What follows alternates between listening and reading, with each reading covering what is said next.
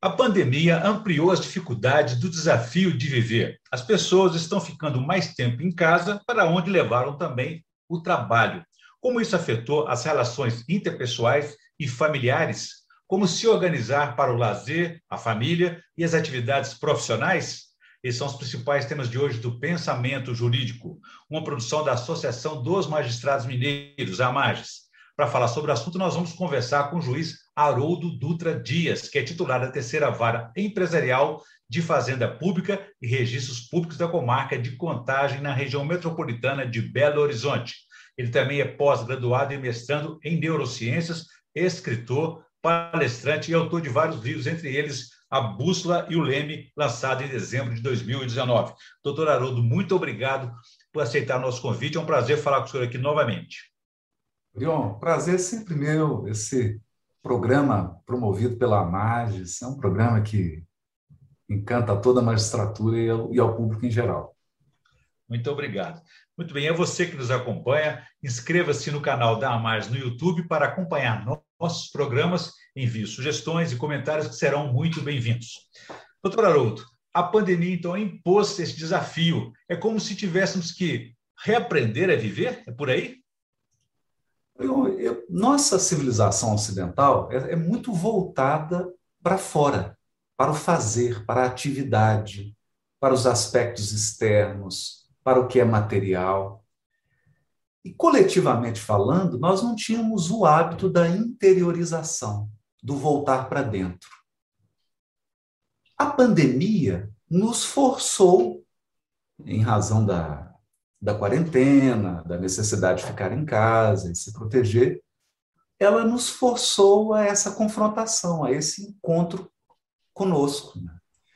E ela então aflorou, ela trouxe à tona uma série de processos psicológicos, psíquicos, que estavam dormentes, que estavam ali num canto, muitos que a gente não tinha coragem de encarar de, de resolver.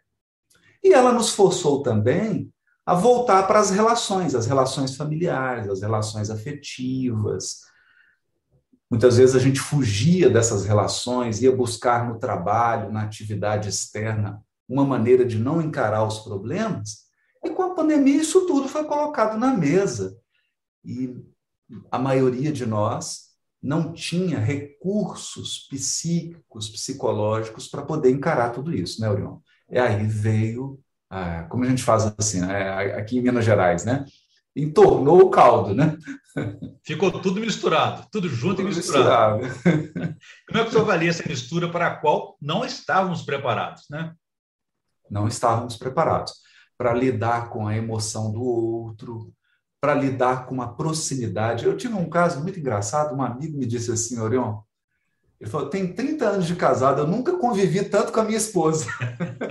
e é verdade, né? Porque ele viajava muito, a profissão dele exigia que ele viajasse, e essa convivência intensa ele não tinha tido ainda, mesmo com 30 anos de casado.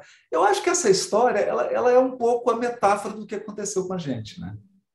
Pois é, agora esses relacionamentos ficaram mais intensos, como o senhor disse, sujeitos também a mais conflitos, né? e sem aquelas válvulas de escape que é ir para o trabalho, ir para um encontro com os amigos, enfim.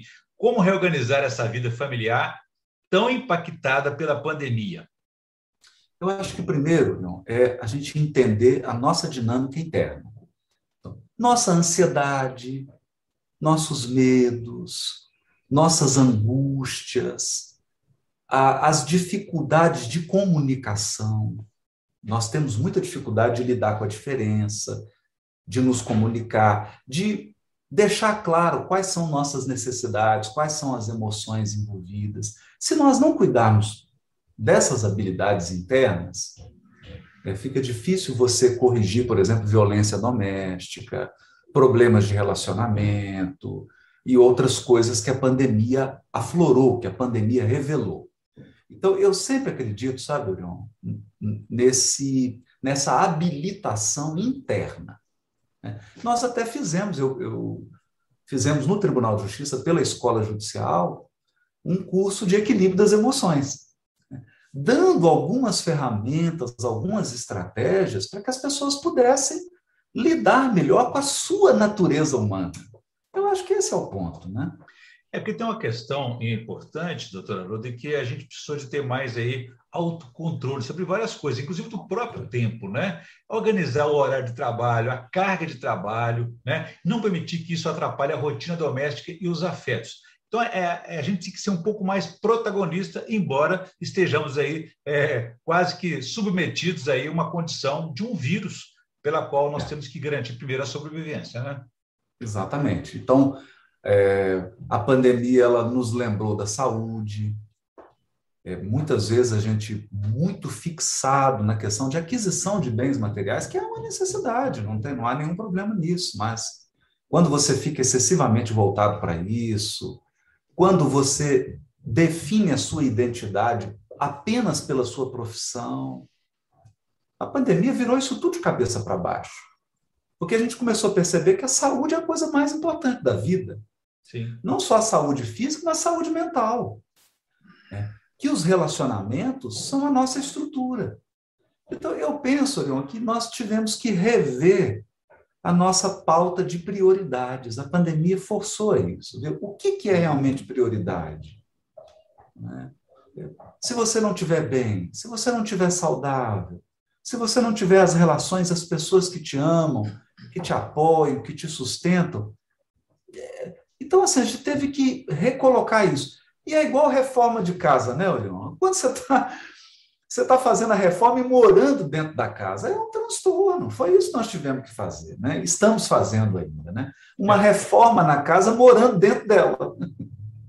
E como afastar essa poeira, né? Essa poeira. Haroldo, é, ao ficarmos em casa, a gente deixou de fazer uma série de outras coisas, né? E o tempo de deslocamento, mas não tivemos mais tempo livre. Ficamos sobrecarregados ou até mais. Quer dizer, não estamos, não estamos sabendo gerenciar esse tempo. O que está acontecendo? É, e aí eu acho que você tocou numa coisa que é fundamental, viu? que é, é tem uma, uma metáfora que diz assim, né? Tinha um lenhador, ele estava cortando é, lenhas para poder colocar no fogão de lenha, e aí ele foi percebendo que, embora ele estivesse colocando muita força, não cortava lenha. E aí um compadre dele chegou lá e falou assim, escuta, você está amolando esse machado aí? É? O, o lazer, essa parada para uma atividade física, para uma caminhada, para você respirar, ler um livro, ouvir uma música, isso é reabastecer, viu, irmão? Até carro de Fórmula 1 faz pit stop, que dirá o ser humano, né? Nós temos que ter uma parada para encher o pneu, abastecer o tanque. Se nós não incluirmos isso na nossa rotina, e tem que ser incluído, porque se você deixar, você não encontra tempo. Se você não tiver disciplina de falar, esse horário eu vou parar para poder fazer minha caminhada. Esse horário eu vou parar para poder fazer minha oração, minha meditação, para fazer minha atividade física. É o tempo que você reserva para você. Porque senão você fica igual um machado cego, cortando ali, você vai perdendo a concentração, você vai perdendo a sua inteligência, a sua acuidade mental, e a gente acha que basta aumentar o número de horas que a qualidade vai melhorar. Não vai, porque você está cansado, você está exaurido. Né?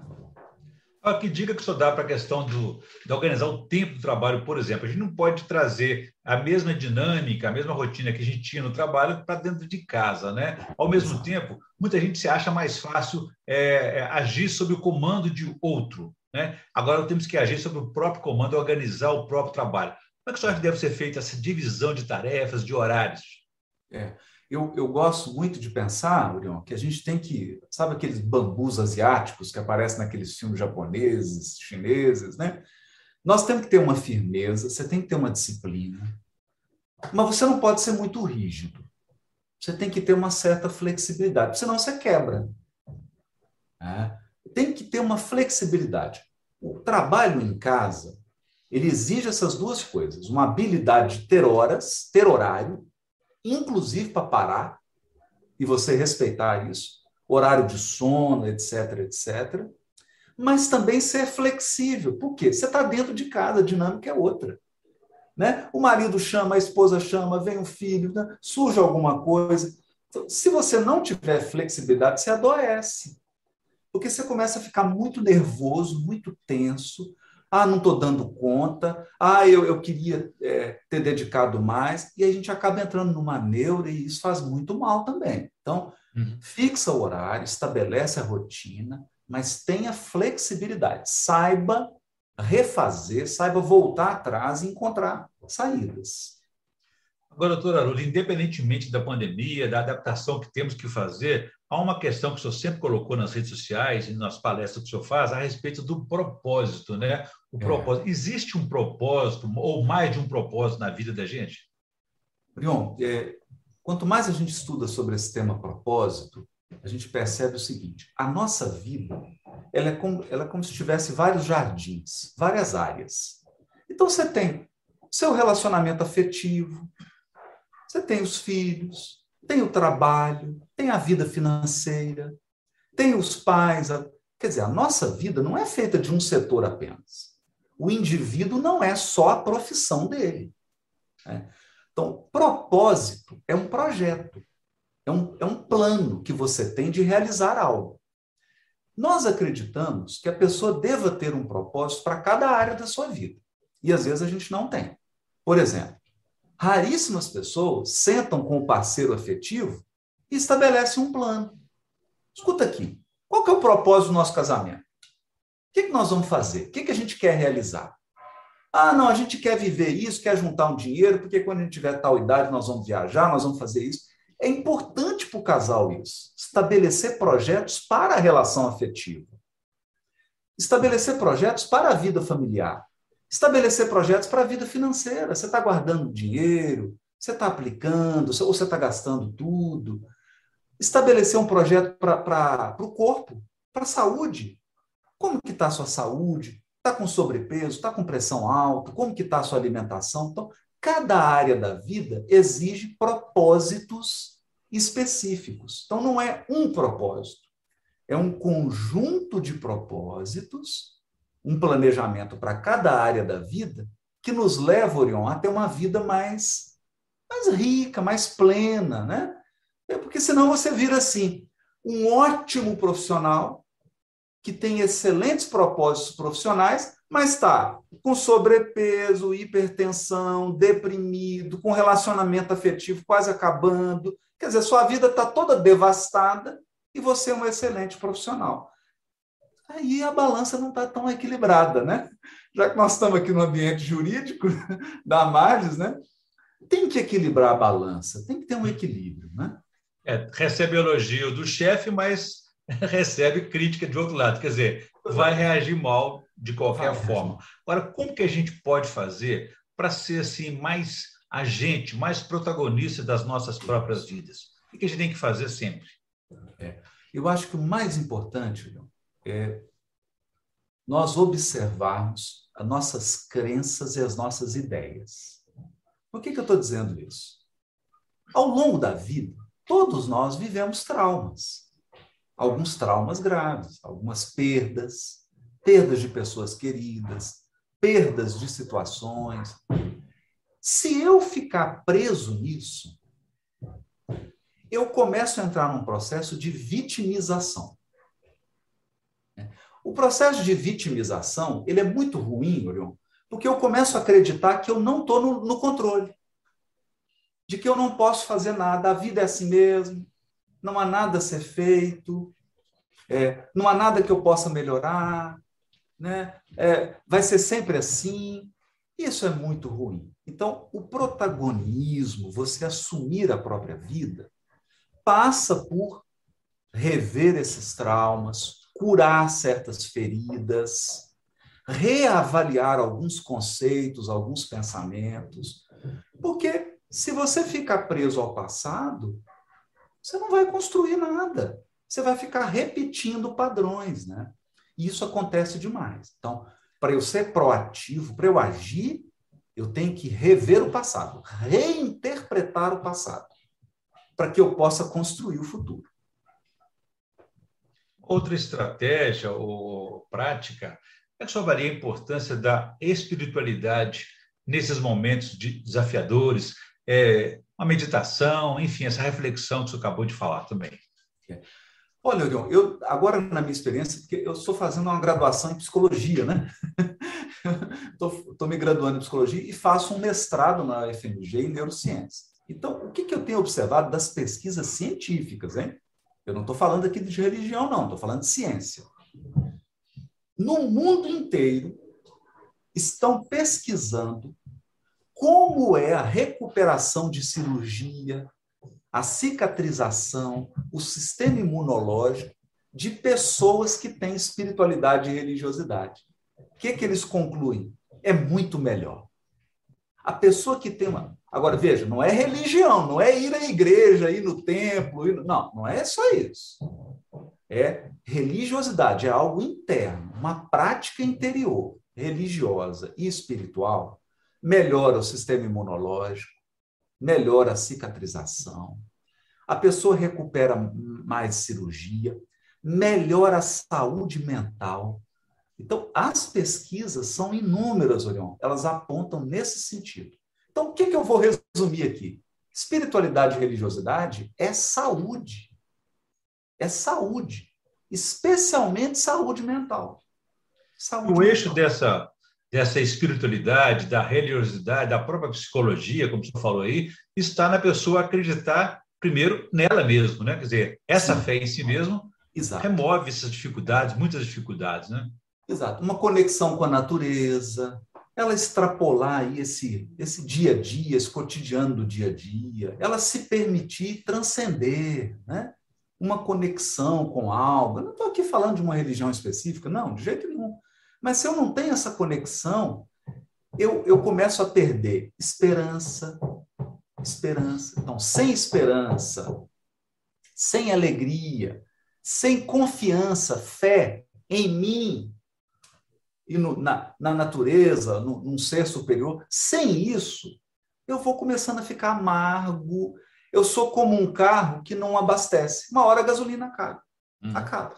Você não tem Além dessa dimensão assim universal que você está colocando, espiritual, né, humana, é, vivemos certos desafios na contemporaneidade. O senhor é um homem contemporâneo. Por exemplo, a tecnologia é muito atraente, redes sociais, enfim, internet.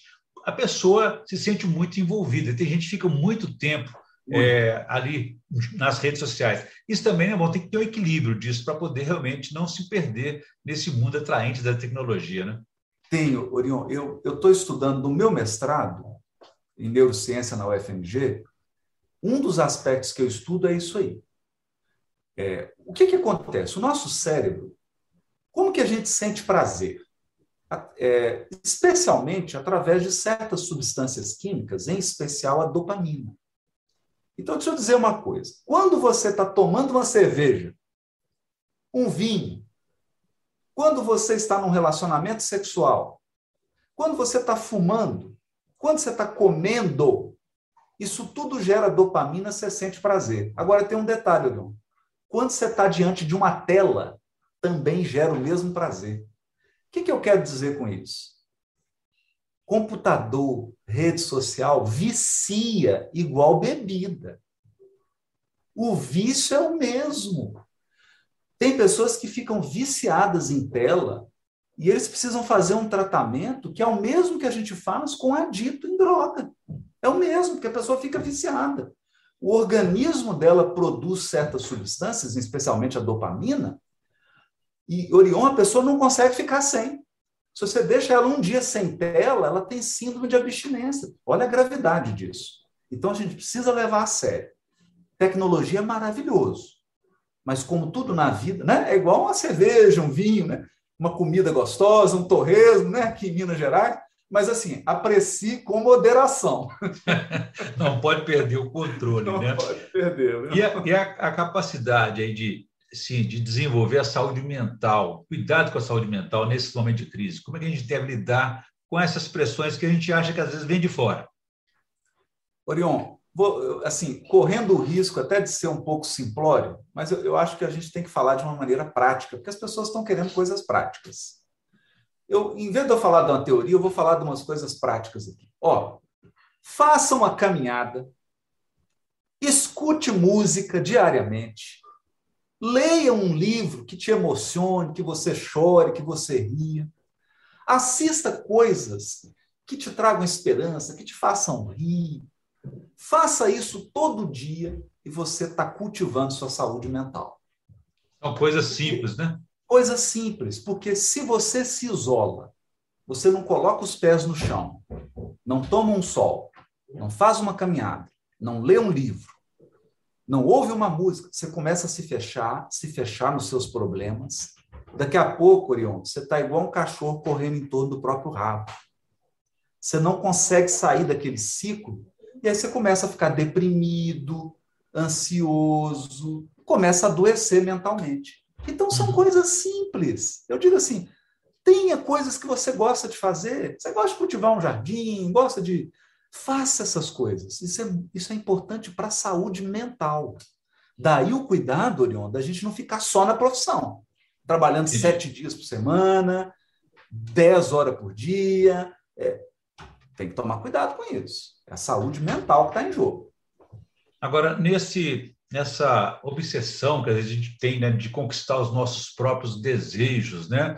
O senhor fala muito também sobre a outra obsessão, que é do sucesso financeiro. Qual que é a importância disso? Como que isso deve ser encarado? E qual que é a dica que o senhor tem para a gente lidar melhor com esses nossos desejos, sobre a hora certa de alcançá-los, né? A gente aprende, é, Orion, que o, o desejo é insaciável, Orion. É da natureza do desejo humano. O Freud já dizia isso, né? A psicanálise fala muito sobre isso, né? O desejo é insaciável, ele não tem fim. Então, a gente precisa aprender a educar o desejo. Porque eu, senão eu entro numa escalada que nunca é bom, nunca é suficiente. Então, é importante você ter uma provisão financeira? Claro. É importante você garantir um básico, uma vida digna? Claro.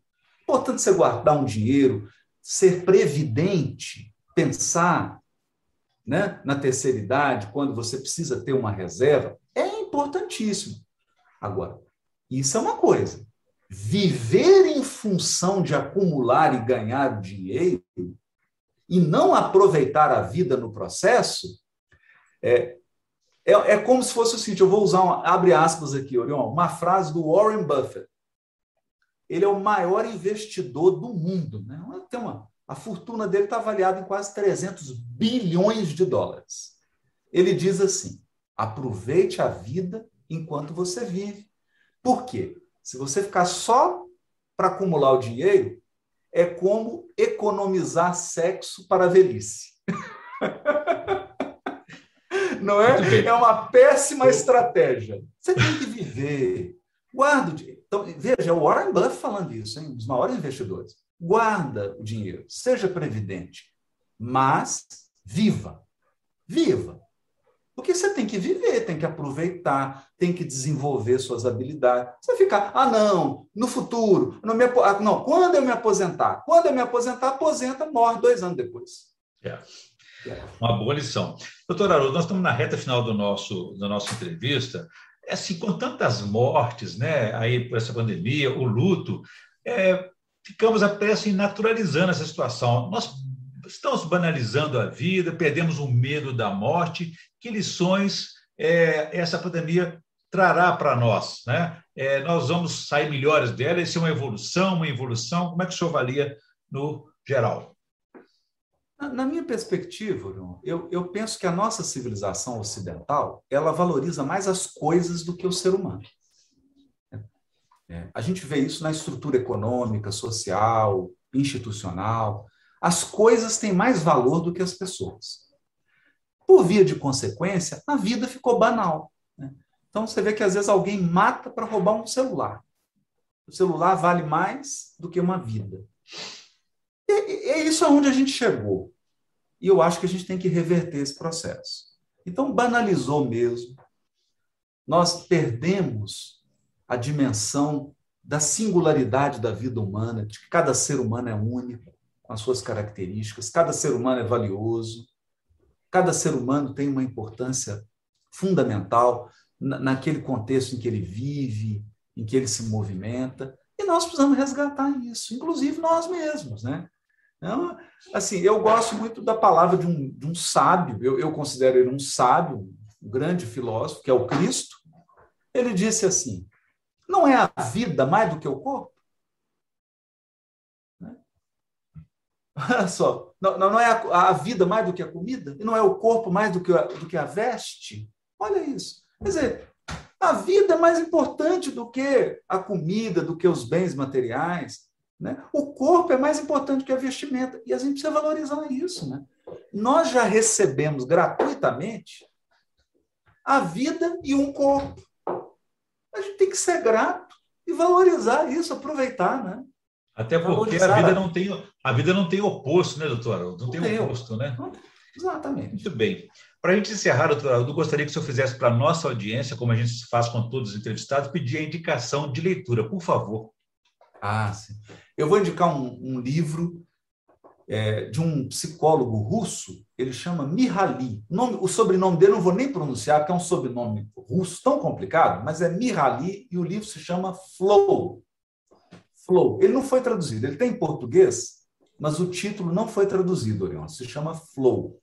E esse livro fala sobre o quê? Como você fazer as coisas do cotidiano de uma maneira tão intensa e tão prazerosa que você perca a noção das horas. Que você não veja o tempo passar e aquilo seja te dê muito prazer. Então ele, ele, ele trabalha lá, é o mindfulness, né? E, e, lá ele chama de flow. É muito interessante. É uma das obras assim que me impactou eu li, é genial, uma obra bem fundamentada, e eu acho que vai ajudar muita gente aí que está querendo é, trabalhar e fazer as coisas, mas de uma maneira alegre, lúdica, feliz, né? E não sentir o tempo passando.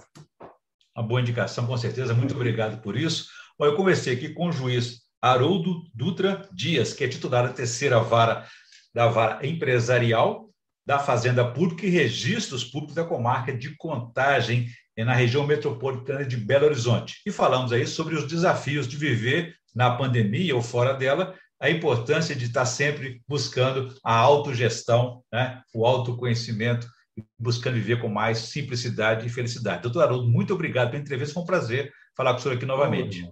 Obrigado. Eu agradeço a todos os telespectadores a todos os colegas e colegas. Né? Um abraço a todos. Ok, ficamos por aqui. A você que nos acompanhou até aqui, pode ver e rever esse programa no canal da Marges, no YouTube, nas redes sociais e também no site da associação. Obrigado e até a próxima.